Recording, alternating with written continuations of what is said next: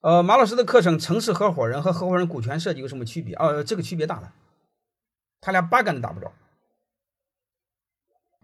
我的所有的课程都不是重复的，都是具体解决企业的某一块问题。合伙人股权设计就是你刚成立一个企业，几个人搭伙准备做，就是几个人搭伙准备创业，几个人怎么分股份，这这个问题就叫合伙人股权设计。他解决的就是合伙人股份分要分对了，防止你们出去之间出现暴病而死，或者几个小股东联合把老大给办了。啊，这是合伙人股权设计解决的根本问题。这就是我一再警告你们。呃，就是如果你们想创业，也或者创业了，你一定不舍得花那一百来块钱，那个一定要听听。城市合伙人啥意思呢？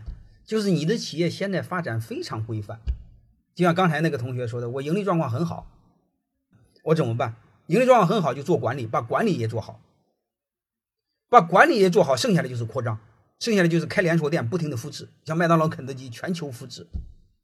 全球复制。如果你们没有听我讲课，你们用你们很朴素的一种思想，就是我们认知决定我们的未来嘛。你们要用你们很朴素的认知，你会一个店一个店的开，累死你。为什么呢？第一，开着开着你没钱了；第二，开着开着人跟不上了，这回是吧？你说这时候怎么办？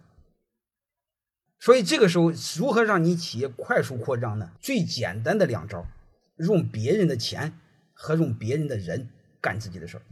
那个模式叫城市合伙人，就是利用一个城市找一个合伙人快速扩张，说一定要用他们当地城市的资源、人脉甚至团队来干自己的事儿。